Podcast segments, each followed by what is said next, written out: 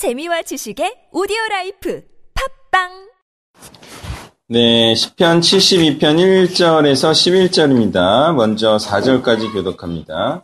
하나님이여 주의 판단력을 왕에게 주시고 주의 공의를 왕의 아들에게 주소서. 그가 주의 백성을 공의로 재판하며 주의 가난한 자를 정의로 재판하리니 의로 말미암아 산들이 백성에게 평강을 주며 작은 산들도 그리하리로다. 그가 가난한 백성의 억울함을 풀어주며 궁핍한 자의 자손을 구원하며 압박하는 자를 꺾으리로다. 아멘. 예, 여기 판단력이라고 번역된 단어는 미시파트, 미시파트를 번역한 건데요. 미시파트는 재판, 법령, 공의라는 뜻을 가진 자- 단어예요. 이 단어는 샤파트라는 단어에서 유래한 거죠. 예, 샤파트는 예, 통치하다, 뭐 재판하다 이런 뜻을 갖고 있어요. 예, 그러니까 솔로몬은 지금 어떤 예, 능력을 구하는 것이냐면 예, 하나님의 뜻대로 재판하고 통치할 능력, 그 지혜를 달라고 기도하는 거죠. 예, 그리고 공의라고 번역된 예, 째다카는요, 의로움, 의로운 행위를 뜻하기 때문에 지금 솔로몬은 하나님의 의로운 뜻을 소유한 자가 되기를 예, 희구하고 있습니다.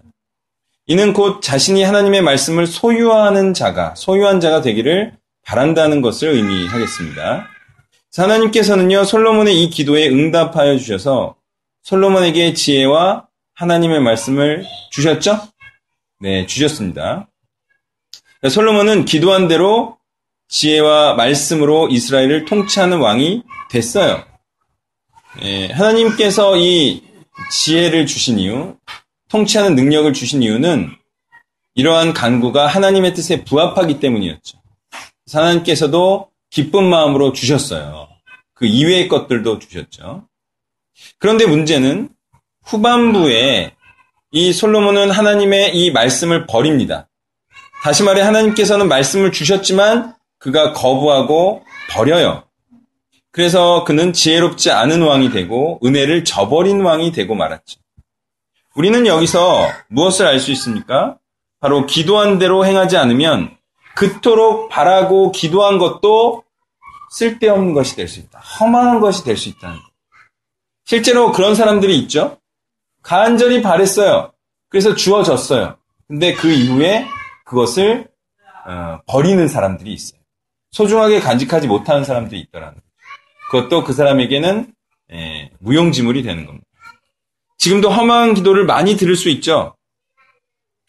예, 그래서 그런 자들의 기도를 들어보면 참 올바른 기도가 많이 있어요. 정말 바람직하고 예, 또한 하나님의 뜻이 이루어지기를 소망하는 그런 기도를 우리는 어, 제법 들을 수 있어요. 근데 문제는 무엇입니까? 그런 기도한 대로 행하지 않는다는 거예요. 사람은 모르겠어요. 그 기도의 자리에 서면 그렇게 바른 말을 하게 되는 것 같아요. 그죠? 예, 저도 그런 것 같고 또 저는 특별히 중3 때 그랬어요. 중3 때 오랜만에 교회를 갔어요. 갔는데 어, 계속 다니고 싶은 마음이 막 이렇게 샘물 솟아나듯이 일어나면서 앞에 이제 새로운 학생이니까 가서 자기소개를 했는데 제가 무슨 말 했는지 아세요?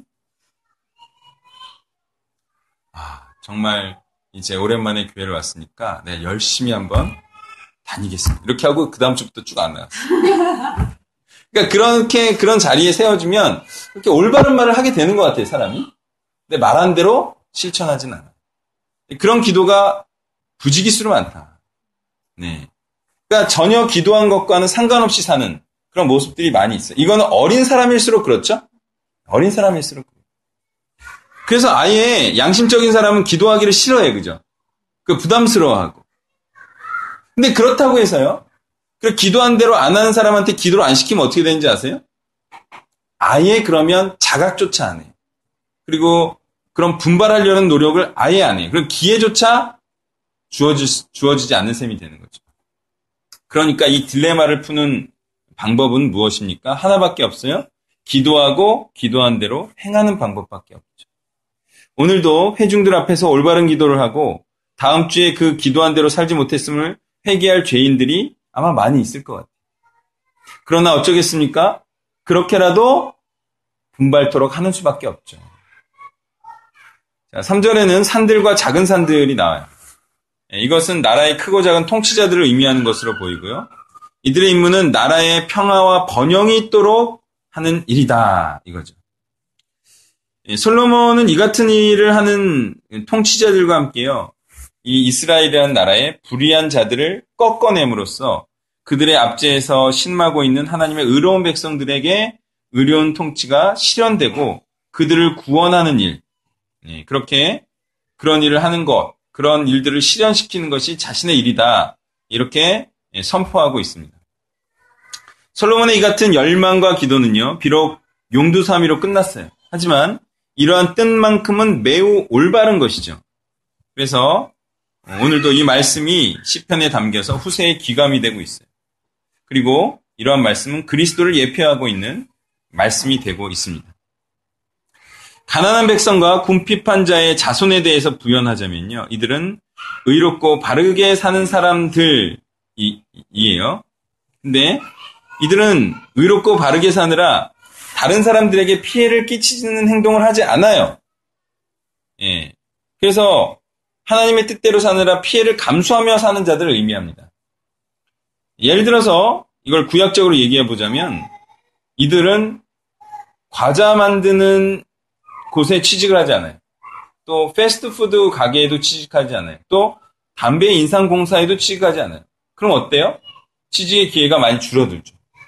그러니까 가난하게 살고 타협하지 않는 자들. 그래서 이들을 구약적으로 올바른 올바르게 예, 세상 나라에 기여하려는 자들을 의미하고요. 이들은 남들이 다 부동산 투기와 탈세로 부를 축적하려 할지라도 그리고 병역의 의무를 회피함으로 그 기간에 남보다 앞서가려는 자들과 같지 않는 자들을 의미하는 것이죠. 이들은 확실히 남들이 쉽게 버는 방법으로 돈을 벌지 않아요. 그러니까 확실히 남들보다 덜, 먹, 덜 살고 덜 높아질 수밖에 없는 자들이죠. 어, 실제로 군대를 가지 않으면 사람들이, 사람이 얼마나 앞서가는지 아세요? 예, 굉장히 앞서갑니다.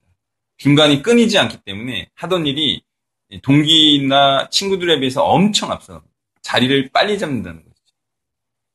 5절부터 7절을 교독합니다. 그들이 해가 있을 동안에도 주를 두려하며 달이 있을 동안에도 대대로 그리하리로다.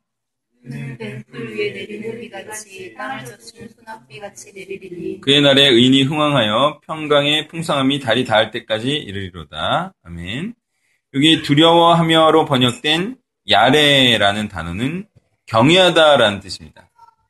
예, 그러니까 하나님을 지극히 존경하는 상태를 의미하는 것이고요. 이것은 순종하는 상태를 의미합니다.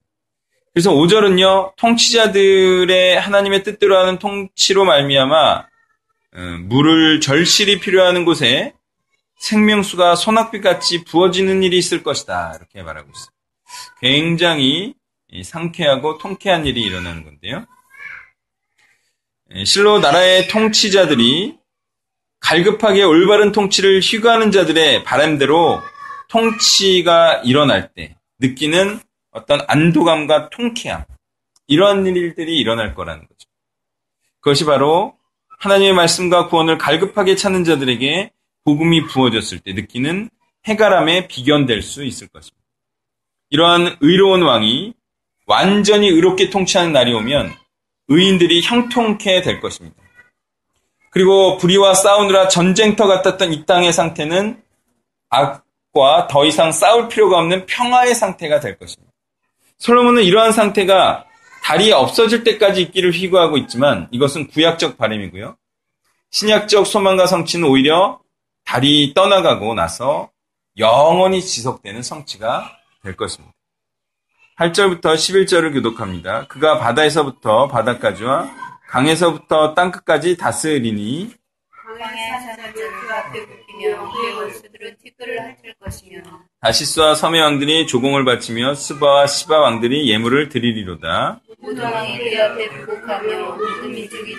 섬기리로다 네, 여기서 그가 나옵니다. 그, 그의 다스림은 하나님의 말씀대로 하는 통치, 즉 하나님의 통치를 의미하고요. 솔로몬은 이 하나님의 통치가 자신을 통해 온 땅에까지 확장되기를 소망하며 예언하고 있습니다. 이 솔로몬의 통치는 팔레스타인 주변의 사막지대에 사는 이방 민족들에게까지 이르렀고요.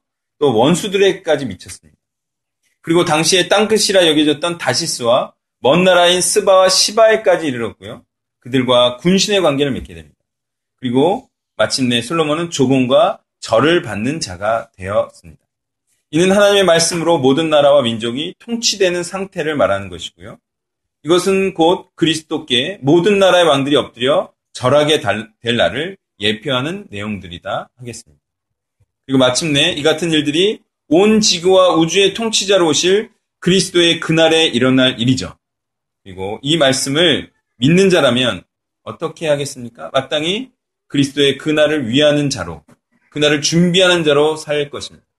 그러다가 그날에 마침내 그리스도와 함께 통치자의 지위를 누리고 차지할 일이 있을 것이죠. 말씀을 정리하면요. 그리스도의 통치가 온전히 실현될 그날을 바라보며 내가 기꺼이 작은 산이 되어야 하겠습니다. 그것은 곧 내가 통치자가 되는 것을 의미하고요. 작은 공동체와 예, 작은 교회라도 좋습니다. 예, 그리 많지 않은 사람들에 대한 양육이어도 좋습니다. 그들에게 하나님의 통치가 실현되도록 하나님의 말씀으로 그들을 권면하는 그것이야말로 우리에게 주어진 유일한 사명이다 생각하게 할 일입니다.